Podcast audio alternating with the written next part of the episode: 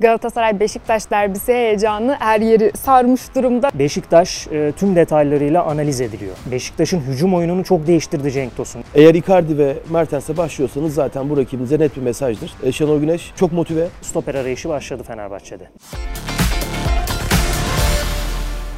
Galatasaray Beşiktaş derbisi heyecanı her yeri sarmış durumda. Bizi de aynı şekilde ev sahibi ekipten başlayalım. Galatasaray'da neler oluyor, neler öne çıkıyor, eksik oyuncu var mı, sakat oyuncu var mı? Ev sahibi ekip neler yaptı Beşiktaş derbisine hazırlanırken? Evet Galatasaray öncelikle e, galibiyet hasreti çeken bir takımdı. 3 maçtır kazanamayan bir e, grafiği vardı. Onu e, son oynanan Fatih Karagümrük maçı ile birlikte e, gidermeyi başardılar. 2-0'lık bir galibiyet aldılar. E, aslında hücumsal anlamda elbette ki doğru şeyleri yaptılar ama Fatih Karagümrük'ün 10 kişi kalışı da e, Galatasaray'ın baskıyı tamamen rakip üzerine yıkmasını sağladı. 35 şut attılar yanlış hatırlamıyorsam. Zaten e, Alanya Spor karşılaşmasında da özellikle ilk 45 dakikada benzer bir performansı vardı Galatasaray'ın. E, rakibi boğan bir futbol oynamışlardı. Belki oyuncu tercihlerinin bunda çok katkısı olmuştu. E, Mertens'i daha çok Icardi'nin yanında gibi görmüştük o karşılaşmada. Fatih Karagümrük maçında da yine o gizli forvet özelliğini e, kullandı Okan Hoca. Aslında derbide de benzer Fatih Karagümrük karşılaşmasının e, çok benzeri bir kadroyla sahada olmasını bekliyoruz Galatasaray'ın. Sadece e, kırmızı kart cezaları biten Sasha Boy ve Abdülkerim'in kadroya dahil olması beklentimiz var. Bu noktada e, Sasha Boy'un zaten bir maçlık bir cezası vardı. E, Abdülkerim Bardakçı'nın da bildiğiniz gibi tahkim kurulu tarafından e, iki maçlık cezası bir maça indirildi. Böylece derbide oynayabilme şansına erişti. E, Hızlıca saymak gerekirse daha hem fikir verecektir. İşte kalede değişmeyen unsur Muslera, hı hı. E, sağ bekte Boy, stoperde e, Nelson Abdülkerim, sol bekte Emre Taşdemir ki Fatih Karagümrük karşılaşmasında bir gol attı. E, dönüşü gerçekten onun için kariyeri için iyi oldu. E, Galatasaray'ın da o her zaman konuştuğumuz Türk rotasyonunu genişletme bağlamında artı eğer oldu. performansı devam ederse çok büyük bir artı oldu. Derbide de 11 başlayacak. Torreira Oliveira ikilisi olacak e, orta sahada merkezde. Sağ kanatta e, Raşitsa ki son dönemde performansından en çok memnun kaldığı oyunculardan biri Okan Burun. Mertens yine Icardi ile birlikte hem zaman zaman 10 numara pozisyonuna evrilecek hem gizli forvet ikileyecek ön tarafı. Solda Kerem, ileri uçta Icardi 11 ile Galatasaray'ın Beşiktaş karşısında sahada olmasını bekliyoruz. Ee, Tabi burada Emin Bayram planları vardı önce Galatasaray'ın. Abdülkerim'in cezası kaldırılmadan önce Emin'in 11'de oynayacağı neredeyse kesin gibiydi. Ama tahkimden gelen kararla birlikte antrenmanlarda da yine Abdülkerim'in 11'de tercih edileceği formül çalışılmaya başladı. Öte yandan e, Galatasaray'ın kendi oyun planından ziyade Beşiktaş'ın oyun planı üzerinde de çok ciddi bir çalışma içinde olduğunu söylemek lazım. E, Fatih Karagümrük maçının hemen ardından ilk çalışmadan bugüne Beşiktaş e, tüm detaylarıyla analiz ediliyor. Aslında sadece Beşiktaş'ın şu an içinde bulunduğu durum değil, Şenol Güneş'in geçmişte de oynattığı oyun. E tabii ki ülkemizde teknik direktörler tarafından nasıl bir oyun benimsediği, e, hangi noktalara, e, detaylara eğildiği Şenol Güneş'in bilinir, e, çalışılır. Dolayısıyla Beşiktaş'a nasıl bir dokunuş yapacağı, neleri değiştirebileceği de bir takım tahminler üzerinden öngörülebiliyor. Ee, Okan Buruk ve teknik heyeti Beşiktaş'ı da her yönüyle analiz ediyor. Hangi futbolcu tercih edilirse nasıl bir oyun planı benimsenir? Acaba 5-2 kazanılan Ümraniye Spor maçının bir benzeri gibi kanat organizasyonlarıyla özellikle Vegors e, merkezli e, bir oyun mu benimsenecek? Cenk Tosun yeniden 11'de olur mu ki bana göre Beşiktaş kısmında da gelince konuşuruz. Beşiktaş'ın hücum oyununu çok değiştirdi Cenk Tosun. Yani Şenol Güneş'in de gelişiyle birlikte bir ekstra motivasyonlu gördüm ben onu. E, bütün hücum hattı sanki değişmiş gibiydi. E, dolayısıyla derbide de nasıl bir profille sahaya çıkacak Beşiktaş tüm bunların üzerine detaylıca çalışıyor teknik ekip. Eksikleri sordun. Ee, Kazım Can'la Yusuf Demir'in sakatlıkları vardı. Bunu atlattılar. Hı hı. Dünkü antrenmanda e, ilk bölümde takımla çalışmaya başladılar. Derbiye kadar e, bütün antrenmanlarda da, takımla çalışacak gibi gözüküyorlar şu an. E, ancak belki riske edilmeyebilirler. Yani Yusuf Demir'in hatta kadroda olma ihtimalini biraz daha düşük görüyorum ben. O yabancı sınırına takılması sebebiyle de aynı zamanda e, takip edilecek durumları maç gününe doğru e, Kazımcan'ın kadroda olabilme, en azından yedeklerde olabilme ihtimali e, değerlendirilecek. E, Övünç Beşiktaş'ı e, evet. yakından takip eden e, bir gazeteci olarak Galatasaray'ın Beşiktaş karşısında nasıl bir aksiyon alacağını düşünüyorsun? Sence rakibine nasıl hazırlandı ve hazırlanıyor Galatasaray derbiye bu kadar az zaman kalmışken? Şimdi ev sahibi faktörünü bir tarafa bırakmak gerekecek. Çünkü son yıllarda, son 20 yıldır stadyumların değişmesiyle ev sahibi faktörü ciddi bir anlam taşımaya başladı. Evet. Ee, yine bu son 20 yıla baktığımızda derbilerde deplasman galibiyetini çok göremiyoruz. 10-15 yıllarda bir olduğu zaman e, uzun süre sonra kazanılan derbiler olarak bahsediliyor. Üç büyük takımın kendi arasında oynadığı maçlar bu bir kere Galatasaray'ın avantajlarından biri. Onun dışında e, iki takımın gidişatı, iki takımın 13. hafta itibariyle derbiye çıkması bundan sonra ikisinin de maç kaybı anlamında şampiyonluktan vazgeçecekleri anlamına gelmeyecek ama ivmeleri ve enerjileri konusunda bir etki yapacaktır. E, Galatasaray tarafından bakıldığında Okan Buruk'un yeri çok yüksek sesle, çok ciddi anlamda tartışılmıyor şu anda. Ama o da çok böyle e, Valerian İsmail kadar olmasa da Okan Buruk'un pozisyonu, Okan Buruk'un yeri e, yüzde yüzde değil. Evet Valerian İsmail kadar e, yüksek sesle konuşulan bir durumu yok ama kendini Jorge Jesus kadar garantiye de almadı. İkna etmedi tüm Galatasaray camiasına, taraftarlarına. Kabul edilebilir. Yeni sezonu ilk defa Galatasaray'da görev yapıyor ve henüz 11 maç oynadılar. Ee, bu anlaşılabilir bir durum. Bunun dönüşü de hızlı olması gerekiyordu. Bunu da Okan Hoca anlıyordur. O da farkındadır o işlerin. Yıllarca Galatasaray'da oynadı ve teknik direktörlüğün ne demek olduğunu biliyor da.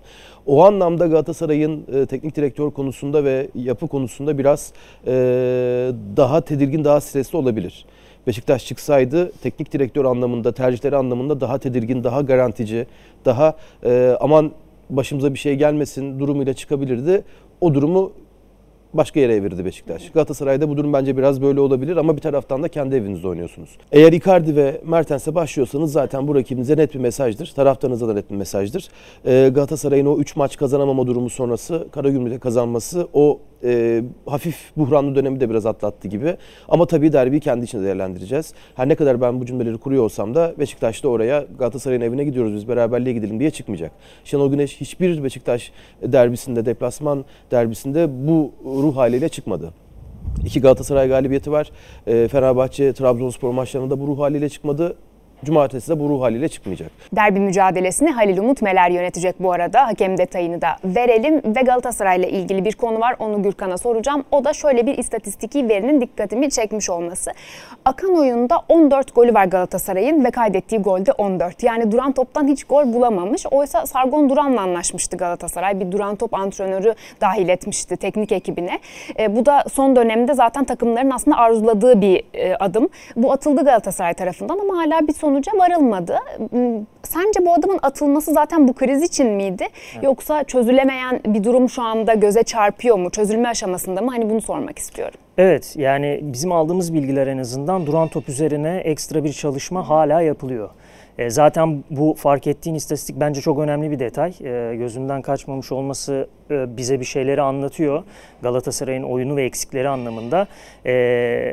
Diğer takımlarla kıyasladığınızda da zaten neden Galatasaray'ın onlardan daha az gol attığının da bir göstergesi. Ama dediğim gibi Galatasaray duran toplar üzerinde sadece bunu free kick, işte korner gibi düşünmeyin. Ee, daha önce de söylemiştik. Taç atışları bile e, çalışılıyor şu an Galatasaray'da. Hala devam ediliyor. Ya bu bir tesadüf de olabilir. Şu an bununla ilgili çok net bir ithamda bulunamam elbette. E, denk gelmiyor oluşu. Çünkü futbolun e, akan düzeni düşünüldüğünde bazen taç bile olmuyor. İşte korner bile olmayabiliyor. E, buna bağlanabilir ama Galatasaray teknik heyeti de bu eksikliğin farkında ve üzerine hala çok ciddi bir anlamda e, çalışma sürdürüyorlar. Bir derbiyle ilgili bir enteresan bir detay ilgimi çekti benim de. Son 10 maça baktım Galatasaray ile Beşiktaş'ın arasında oynadı. Sen de galiba bunu vurgulayan bir şey söylemiştin. Ne Deplasmanda kazanan takım yok son 10 maçta. Hmm. Hep ev sahipleri kazanmış Beraber. ve bir maç ber- bir berabere bir bitmiş. Doğru. Ee, 2019-2020 sezonu yanlış hatırlamıyorsam. Olabilir. 0-0 bitmiş o maçta Galatasaray'ın sahasında. Hmm, İlginç şey, bir detay bu. E, pandemi öncesi son maçtı galiba. Evet Serdar yani Yalçın'ın ilk derbisiydi sanırım. Ev sahibi avantajını çok net ifade eden bir e, istatistik bence ki Galatasaray e, 50 bin taraftarıyla tribünlerde olacak. Yani bir tane boş koltuğun kalacağını zannetmiyorum ben. İnanılmaz bir atmosfer var o karşılaşmada. E, bu anlamda da senin dediğini de destekleyen o ev sahibi faktörünü bir adım öne çıkaran bir istatistik olarak göze çarpıyor. Evet. Ve Beşiktaş'a dönelim. Dönelim. Konuk ekip Şenol Güneş'le ilk haftasını geride bıraktı. Aynen Öncelikle öyle. tabii o gündemi merak ediyoruz. Nasıl geçti ilk hafta? Ee, biraz Şenol Güneş adına yoğun. Ee, tekrar kurmaya çalışıyor. Beşiktaş'ı kodlarını döndürmeye çalışıyor hoca. Çünkü e, Valerian İsmail Beşiktaş'ın kodlarını bozdu. Yani en son e, bozmuş. E, bunu görüyordum, tahmin ediyordum ama son olarak Ümraniye Spor maçında başka bir teknik direktörle Beşiktaş'ta oyuncuların e, ruh halini, sahada yapmaya çalıştıklarını, yapamadıklarını, o e, enerjilerini gereksiz yere farklı noktalara harcadıklarını görmek e, benim için ikna olduğum bir andı. E, tekrar döndürmeye çalışıyor. Sakin kalmamız lazım. Büyük takımız, şampiyonluğa oynayan takımız ve bunun emareleri farklıdır saha içinde de. Bunun emareleri maçta da farklıdır, antrenmanda da farklıdır. Antrenmanı nereden biliyoruz? 2-3 yıl sonra ilk defa tamamı açık bir antrenman izledik.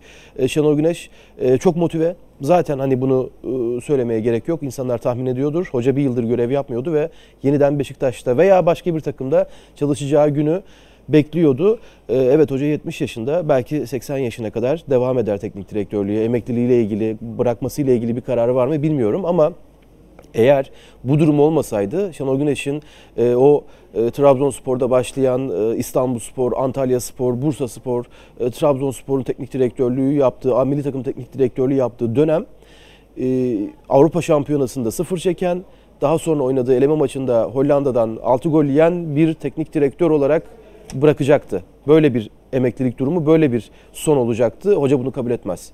Böyle bir sonla gitme niyeti yoktu. Bunu ben de biliyordum. Tahmin de ediyordum. Zaten sonra bildim de tahminlerim doğru da çıktı. Ee, o nedenle hoca çok motive. Vücut dilinden bunu anlıyoruz. Oyunculara olan diyaloğundan bunu anlıyoruz. Ee, bazı değişiklikler yapma niyetinde. Bu çok da somut olmayan durumu bir tarafta bırakıp, işin mental psikolojik tarafını bir tarafta bırakıp sahaya inersem hoca beklerden memnun değil. İlk maçta bunu gösterdi bize. 45. dakikada hem sağ beki hem sol, hem sol beki çıkarmak çok normal bir tavır değil, çok normal bir davranış değil. Oyunculara da bunu hissettirdi. Ee, antrenmanda da e, Rozier ile Tayfur'la ayrı ayrı konuşmalar yaptı. Bir şekilde de kaybetmemesi gerekecek. Çünkü Rozier bu takımın birinci sağ beki. Masuaku şu anda birinci sağ beki ve arkalarında çok net oyuncular yok onlar kadar. E, onlardan farklı verimler almaya çalışacaktır. E, çünkü oyuncuyu 45'te daha ilk maçınızda oyundan çıkartıyorsanız e, bir durum vardır orada bir sıkıntı Mesaj vardır. vermek istiyor. Evet hem taraftara mesaj verdi hem oyunculara mesaj verdi hem de takımdaki diğer oyunculara mesaj verdi. E, Bunun üzerine gidecektir. Ama e, Galatasaray derbisi özelinde ben farklı bir 11 tercihi yapacağını düşünmüyorum son maçtan. Delali yedek oturtabilir. Delali e, çünkü sanırım o maçta en çok hayal kırıklığına uğratan oyuncu oldu. E, Performansı dışında o mücadeleden vazgeçme hali var Delali'nin. Valerian İsmail döneminde de söylüyorduk. Birçok konuda eleştirebiliriz, eleştirdik ama Delali oynatması konusunda ben makul karşılıyordum ama Delali cevap vermedi. En son Ümraniye Spor maçında da cevap vermedi. 25-30 gibi artık Delali yoruluyor. Bunu görüyorsunuz ve Premier Lig'de Everton antrenmanı görmüş. E, Tottenham antrenmanı görmüş ve onun üzerine bu takımlarla kamp yapıp o fizik gücüyle buraya gelip bu haldeyse oyuncuda biraz galiba bu anlamda problem var. Onu zaten aşmanız çok zor. Oyuncuya fizikle ilgili farklı bir e, yöntem yapamazsınız. Kendisini iyi tutması gerekiyor. E, ama hocanın da aklındaki durum basın toplantısında da parantez açtığı 2-3 oyuncudan biriydi.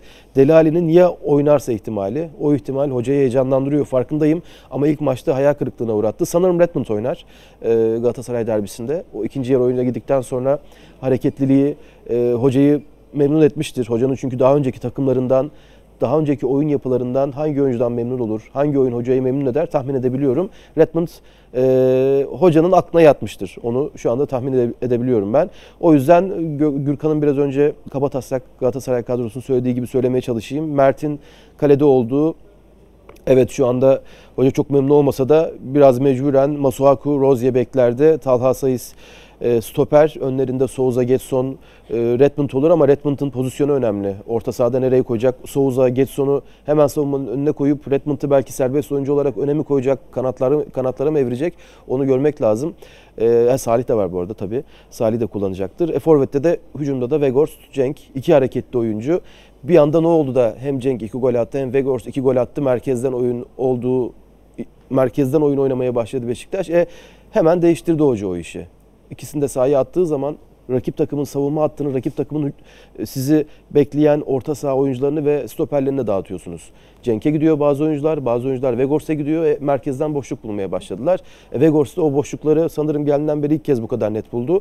E, ayağı da düzgün bir oyuncu. O e, uzun boyuna rağmen, bacak uzunluğuna rağmen hızlı koşuşu ve e, şut yeteneği yüksek bir oyuncu. Onu da gösterdi. E, onu bozmayacaktır. Galatasaray deplasmanına gidiyorum aman biraz temkinli olayım.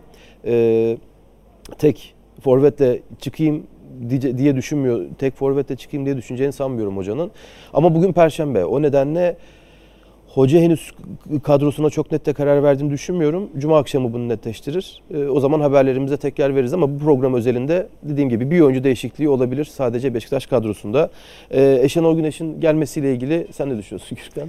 İzninle bir de bir şey soracağım. Merak ettiğim bir konu çünkü benim ilk dikkatimi o e, çekti. Ümraniye Spor'un karşısındaki ilk 11'i görünce Mert'le mi devam edecek acaba Şenol Güneş kalede? Öyle gözüküyor. Keskin bir değişiklik evet, direkt. Öyle gözüküyor. Yani Galatasaray derbisi de Mert şu anda. Mert bir yıl sonra oynadı. Hı hı. Şu anda öyle gözüküyor. Evet Mert de Beşiktaş'a geldiğinden beri hem Başakşehir hem milli takım performansını gösterememişti. Hı hı. Tamam sakatlığı başka bir şanssızlık. Onu bir tarafa bırakabiliriz. Ee, ama Ersin de çok yıprandı. Yani 21-22 yaşındaki oyuncunun balansını, dengesini nasıl bozarsınız? Böyle bozarsınız. Evet. Kontrat uzattı, uzatmadı. Ayağı iyi olan bir kaleci var elimizde. Emre hı hı. 17 yaşında. Ee, 19 yaşında biz e, Ersin'le şampiyon olduk. Biraz galiba her gelen top içeri giriyor. Ersin'i yedek bekletelim. Sözleşme imzaladı. E, o zaman oynamaya devam etsin. Bozdunuz sözün dengesini. Hı hı. Yani e, burada hep futbolun içinde daha çok kendileriyle ilgili görüşlerine katılacağımız insanların konuyla ilgili açıklamalarına ben yönelirim. Sergen Yalçın şampiyon olduktan sonra verdiği röportajda Ersin üzerinden yaptığı açıklamada Ersin'in evet çok büyük risk olduğunu ama bu riski aldığını hatta Ersin'e ya sen 10 tane gol yersen diye bir maçta ben sen oynamaya devam edeceğim deyip o güven 19 yaşında verdiğini ve daha sonra bu cümleleri kurduktan sonra kaleciyle oynanmaz. Kaleci performansı hafta hafta gün gün değiştirilecek bir durum değildir. Bir kaleciye güvenirsiniz o sizin birinci kaleciniz olur ve böyle devam edersiniz demişti. Ama gerçi bu durum ilk bozan da hoca oldu. Hı hı. Bir sonraki sezonunda Mert transferi sonrası Ersin Mert değişikliği yaptı. Orada bir ayar bozuldu. Ondan sonra yavaş yavaş ayar bozulmaya başladı Beşiktaş'ta. Ee, o yüzden galiba Ersin'in şu an biraz dinlenerek, biraz yedek bekleyerek kalması daha iyi gözüküyor. Hı hı. Ee, hoca da Mert'i tanıyor. Ee, Mert de bu atmosferleri biliyor diyeceğim ama Ersin de bu atmosferlerden çıktı. Yani şampiyon Tabii olduğu canım. sezonu hatırla lütfen. Ve geçen sezonu Galatasaray deplasmanı, Fenerbahçe deplasmanı, Avrupa'da birçok maç, birçok deplasman oraları geçti artık. Üzerine titrenecek, aman ya buraları kaldıramayacak denen bir seviyede değil Ersin. Ee, çok uzattım. Evet şu anda Mert de devam edecek gözüküyor ama çok atıyorum derbide kaleci hataları üzerinden. Çünkü hala iki kaleci de onu aşmış değil. Yaptığı hatalar şu an için kredilerine e, eksi yazıp devam edecekleri durumda, tolere edilecek durumda değil. O yüzden bir maçtaki bir hata silsilesi bir sonra hemen tercih değiştirebilir. Ama orada da hoca şu anda bir arayışta. Ee, Övünç peki Vegors'la ilgili bir gündem var mı? Vegors'un şöyle bir durumu var. Evin, elinizde bulunan kadronuzdaki kiralık oyuncu performans artmaya, performansını arttırmaya, goller atmaya özellikle forvetse arttırmaya başladığı zaman doğal olarak sözleşmesiyle ilgili sorular akla gelir. Sezon sonu Beşiktaş'ta kalacak mı? Bonservisini alacak mısınız? Bunu biz pazartesi günü antrenmanda Ceyhun Bey de oradaydı. Ceyhun Kazancı ona sorduk. Şimdi somut durumlar var. 10 milyon euro oyuncunun satın alma opsiyonu. Yani Beşiktaş yarın 10 milyon euro üzerinden eğer Vegos kabul eder e, kalacağım derse Beşiktaş'ın da 10 milyon eurosu varsa Burnley'e verip transferi gerçekleştirebilir. Ama bu uç bir rakam. Bu olmaz. Yani 10 milyon euroluk transfer şu anda e, Beşiktaş'ta yapamaz. Türkiye'de birçok kulüple yapacağını tahmin etmiyorum. E, bir taraftan oyuncunun durumu var. Ne karar verecek? Bir taraftan kulübünün durumu var. Şu anda şampiyonşipte lider Burnley. Gelecek sezon Premier Lig'de oynama ihtimali yüksek. Eğer öyle bir durum olursa Vegors'un tekrar Premier Lig'de ve Burnley ile devam etme ihtimali var. Oyuncunun en azından sezon başı aklında böyle bir durum olduğunu Beşiktaş yöneticiler ve profesyoneller biliyor. Ama tabii bu iş sezon sonuna kadar değişe değişe gidecek. Oyuncunun kararı değişecek, e, Burnley'nin kararı değişecek, Beşiktaş'ın kararı değişecek. E, tam bu cümleleri kurarken Cem böyle bu konuyla ilgili e, bilgiler almaya çalışırken Batshuayi örneğini verdi. Geçen seneyi hatırlayalım. Sezon başı başladı. Batshuayi nefes aldırmıyor hiçbir stopere. Sürekli önde. E, vücudunun farklı yerlerine çarpan top gol oluyor. Öyle bir baskı yapmaya başladı. E, Chelsea ile anlaşabilir miyiz durumu işi nereye getirdi? Vegors'ta da o olabilir. Şu an için henüz daha Kasım ayındayız. devre arası olacak. Hollanda milli takımına gitme ihtimali yüksek. Oradan sonra ikinci yarı artık bence Mart, Nisan gibi Beşiktaş bu duruma bakacaktır. Bu arada bu 10 milyon euro da Burnley'nin 10 milyon euro verin. 10 milyon eurodan daha az bir rakama, daha az bir ücrete ben oyuncunun bonservisini vermem e, tespiti değil. Bir tavan fiyat belirlemesi. Öyle düşünelim. 10 milyon euro yani hani bu 4-5 de olabilir. Beşiktaş 4-5 milyon euro karşılığında da oyuncuyu kadrosuna katabilir. Bununla ilgili de temaslar olacak eğer olursa ama şu anda zor. Şu anda bir temas devre arası Şubat ayı olacak gibi gözükmüyor. Finalde her şey bir de oyuncu ile ilgili. Hem performansı, performans sonrası tercihi. Peki ekleyeceğimiz bir şey var mı siyah Ekleyeceğimiz bir şey yok. Kadroda bu. E, Gezal tamam. e, eksik Aa, sadece. Gezal evet. Gezal Galatasaray'da Gürkan söyledi. Hı. Neredeyse tam kadro çıkıyor. Eksik Hı. yok. Kart cezalısı yok. Beşiktaş'ta da kart cezalısı yok. E, Gezal'ın da bir süre daha devam edecek sakatlığı.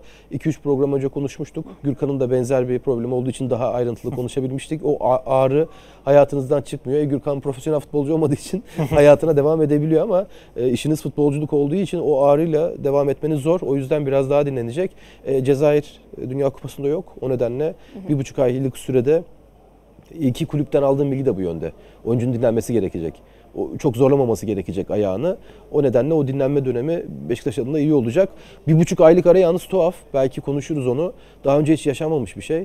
E, sezon devam ederken bir buçuk ay olması. E, FIFA Katar'da Dünya Kupası düzenleyeceğim diye böyle bir periyot yaptı. Maçları sıkıştırdı. E, kendileri bilir. Anlaşmalar yapılan... Verilen e, taahhütler, sözler e, ortaya böyle bir durum çıkardı ama Beşiktaş adına olumlu bir süreç gibi geliyor bana. Çünkü teknik direktör değişikliği yaşandı. Kadro, oyun yapısı kendine gelecek. Bir nefes alma zamanına ihtiyacı vardı. Bol bol nefes alacak zamanı var Beşiktaş'ın. Galatasaray adına e, Başakşehir Beşiktaş maçlarının sonucunu görmemiz lazım. Ondan sonra konuşacağız. E, keskin değişiklik olur mu? Şimdi çok öngörüde bulunmak istemiyorum. Çok da hakim değilim ama e, olumsuz senaryodan bakalım. İki maç kaybı zorlayabilir Okan Buruk'u. İki maç galibiyeti hoca artık tamam der. Bana karışmayın.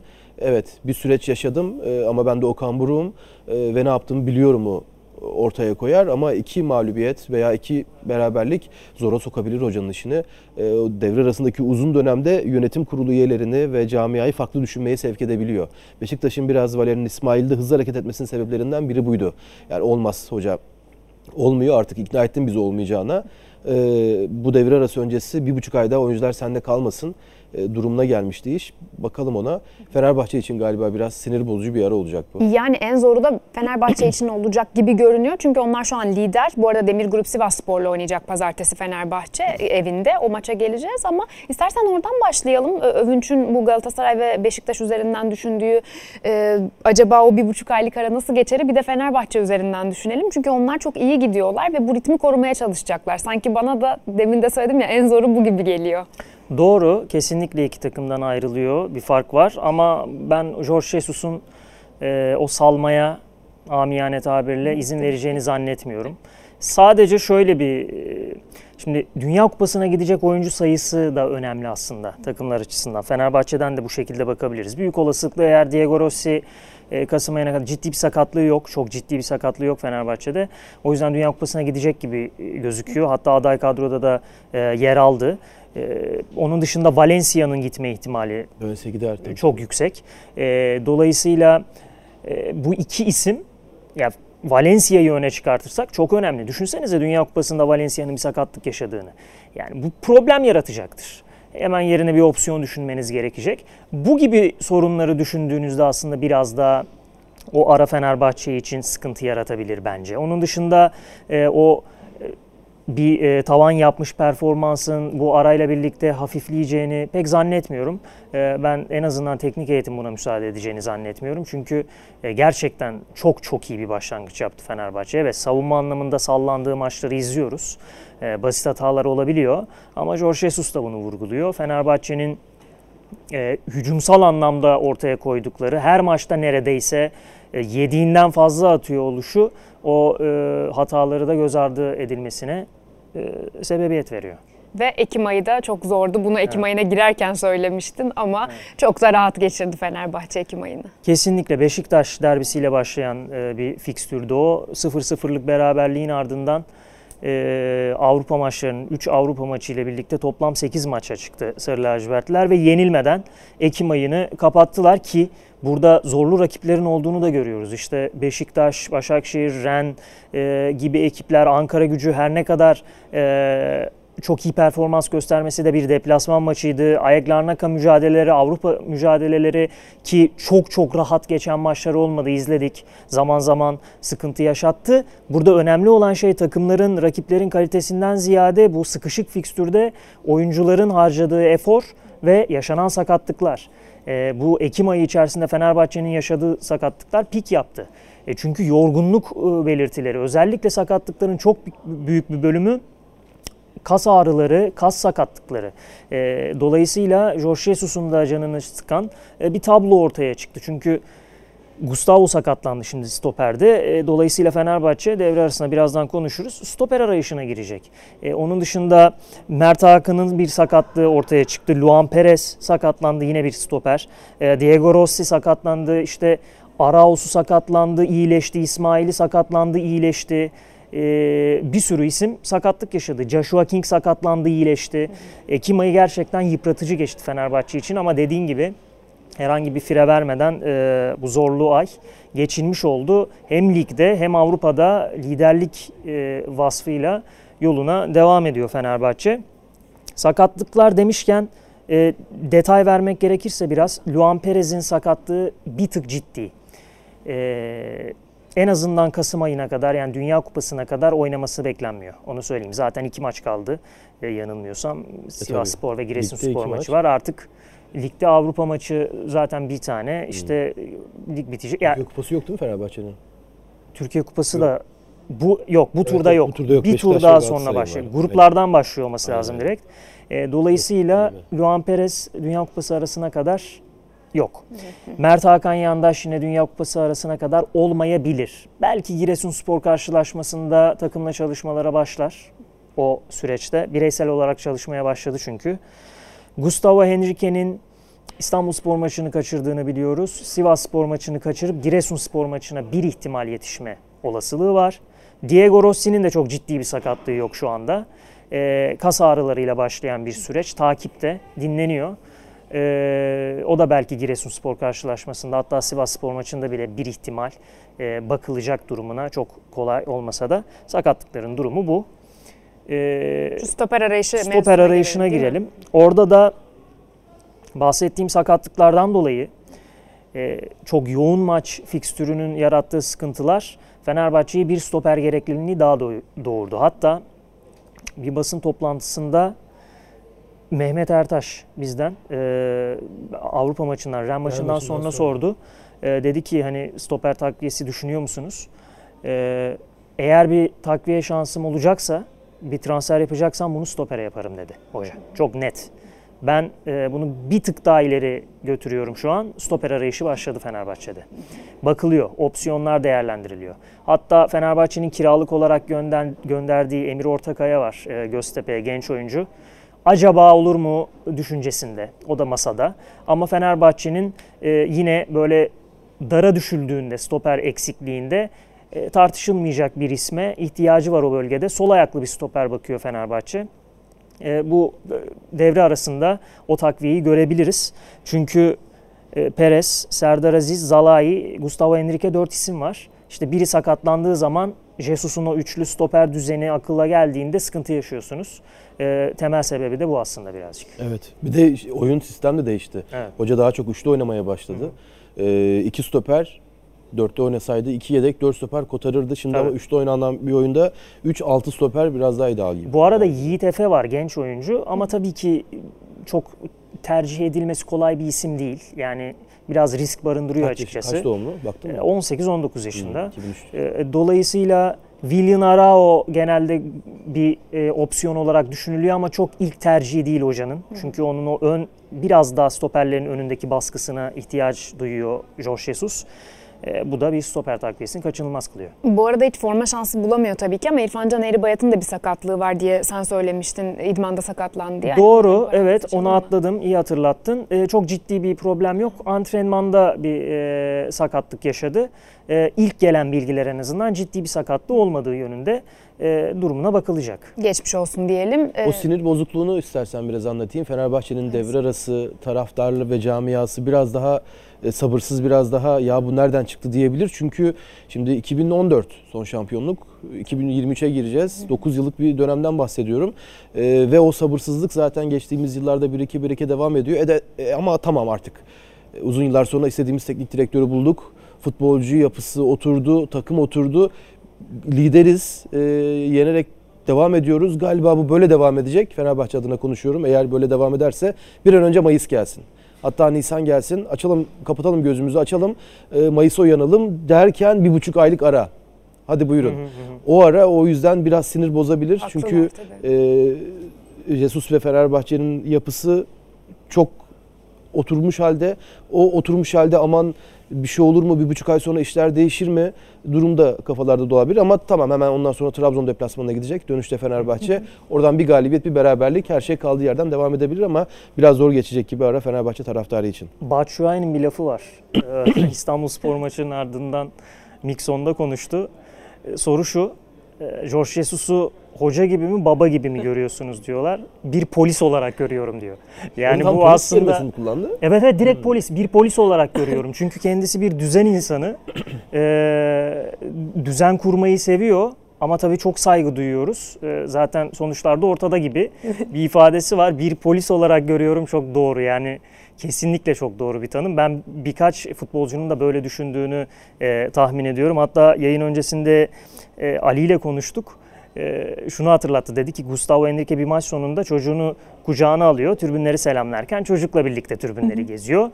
E, Jorge Jesus da her maçtan sonra oyuncularına tribünlere gitmeleri konusunda çok ciddi bir baskı yaratıyor. Bütün takım halinde yani gidin orada bir birlik oluşturun o görüntüyü verin şeklinde. Gustavo biraz takımdan ayrı. Jorge Jesus yanından geçiyor şöyle bakıyor çocuğunu yere bırakıyor Gustavo Henrique. Yani birçok tabloyu anlatan bir Herkes görüntüydü hatırlar. o. E, çok saygı duyuyorlar. Aynen. Bu Yani arada Onu oyuncular üzerinde yarattı. e, maç sonlarından bahsetmişken e, Mert Hakan'ın da çocukları hep e, şut çekiyor değil mi kaleye? Evet. Mesela bu çok yansımıyor. Ben maça Gürkan'la beraber bir maça gitmiştim bir Fenerbahçe maçına ve çıkmadan böyle bir kalabalık dağılsın diye 5-10 dakika beklerken o görüntüyü orada gördüm. Gürkan dedi ki her maçın sonunda oluyor bu dedi. Mert Hakan'ın çocuklarına hatta tribünlerden böyle alkış oluyor. Çok hoşuma gitti yani. Evet. Maç sonu güzel bir detaydı. Beşiktaş'ta var mı böyle bize yansımayan maç sonu bir ritüeli e, tribünün Şenol ya da oyuncuların Sonra olabilir belki. olabilir. Yani o zaten bir süredir e, o alışkanlık oldu. Oyuncuların e, tribünleri selamlaması. E tabii o Ee, klasik. ama tabii Şenol Güneş'in Beşiktaş taraftarından şimdi gelme sürecinde bazı çatlak sesler vardı. Acaba olsun mu olsun mu? Yani %100 bir kabulle gelmedi. Sergen Yalçın'ın Abdullah Avcı sonrası geldiği dönemki gibi %100 tamam artık bir durumu yoktu. Veya Şenol Güneş'in Bursa Spor sonrası Beşiktaş'a geldiği bir iç sonrası dönem gibi %100 bir kabul yok. Bazı çatlak sesler vardı. Acaba nasıl olur? Tribüne yansır mı bu? Ben de merak ediyordum. Yo hoca maça çıktı. Herkesle selamlaştı. Çiçekler verildi kendisine. Ee, o da mutlu bir şekilde cevap verdi. Üçlü çekti. Hiç yapacak iş değil yani. Hoca o işleri yapmaz. Ee, öyle bir coşkulu içerisinde, hoca öyle bir e, motivasyon içerisinde kendi adına sevinç içerisinde bir taraftan da. Evet 50 yıldır futbolun içinde yıllardır teknik direktörlük yaptı ama o heyecanı duy- Özlemiş belli. hem özledi hem de zaten o heyecan olmasa eğer 70 yaşında tekrar böyle bir e, işin içine girmezsiniz. O heyecan çünkü sizi götürür gibi geliyor bana. Çünkü karşısına koyacağınız çok şey olabilir. E, hocanın çünkü ne mali bir beklentisi var artık hayatla ilgili ne de artık yapacağı bu konuyla ilgili e, bir e, planlaması yoktur en azından böyle somut konular üzerinde. Ama bazı insanlar vardır ya o çalışma hali, çalışmayla devam etme hali. Hoca onu istiyor. Ee, bir yıldır da uzun sürede de Trabzon'daydı. Basın toplantısında da söyledi. Sislerin arasından aşağı baktım ve aşağı görmemeye çalıştım. ya, Güzeldi basın toplantısı. Aynen. Sıkılmış Basın da biraz ama o- onu da söylemişti yani. evet sıkıcı da olabilir aynen. Ee, orada demeye çalıştığı tabii şey e, daha e, izole bir hayat yaşadım. Ee, Karadeniz yaylalarında, Trabzon yaylalarında onu ifade etmeye çalıştı. Böyle bir taraftan da e, artık bekleyeceğiz. E, Sergen Yalçın'ın açıklamaları var bu arada. Doğru. E, o da e, TV100'de e, programa konuk oldu. Sergen Hoca da şu anda motive. Ben onu gördüm. İzlediniz mi siz? E, Biraz İzlemedim ben okudum ama. Tamam ben izledim de hoca e, o da bir şey durumunda. E, Çünkü Beşiktaş'tan giderken artık sıkıldı e, ve motivasyonu kaçtı. Zaten Evet. sezon başı çalışmak istemiyor durumu. Hepsini atmış o da sırtından. E, yeni projeler, yeni e, bir heyecan arıyor. Ben daha çok kupalar kazanacağım. Ben daha çok e, şampiyonluklar kazanırım. E, motivasyonuyla o da e, bir şekilde tekrar teknik direktörlüğe dönme niyetinde. O zaman müsaadenizi isteyelim. Derbi haftası heyecanında sizlerle olduk. Önümüzdeki hafta görüşmek üzere diyelim. NTV Spor YouTube kanalımızı takip etmeyi unutmayın. NTV Spor YouTube'daki tüm içeriklerimize yorumlarınızı bekliyoruz. Bildirimleri açmanız programlardan haberiniz olacağı anlamına gelir. Bildirimleri açın lütfen.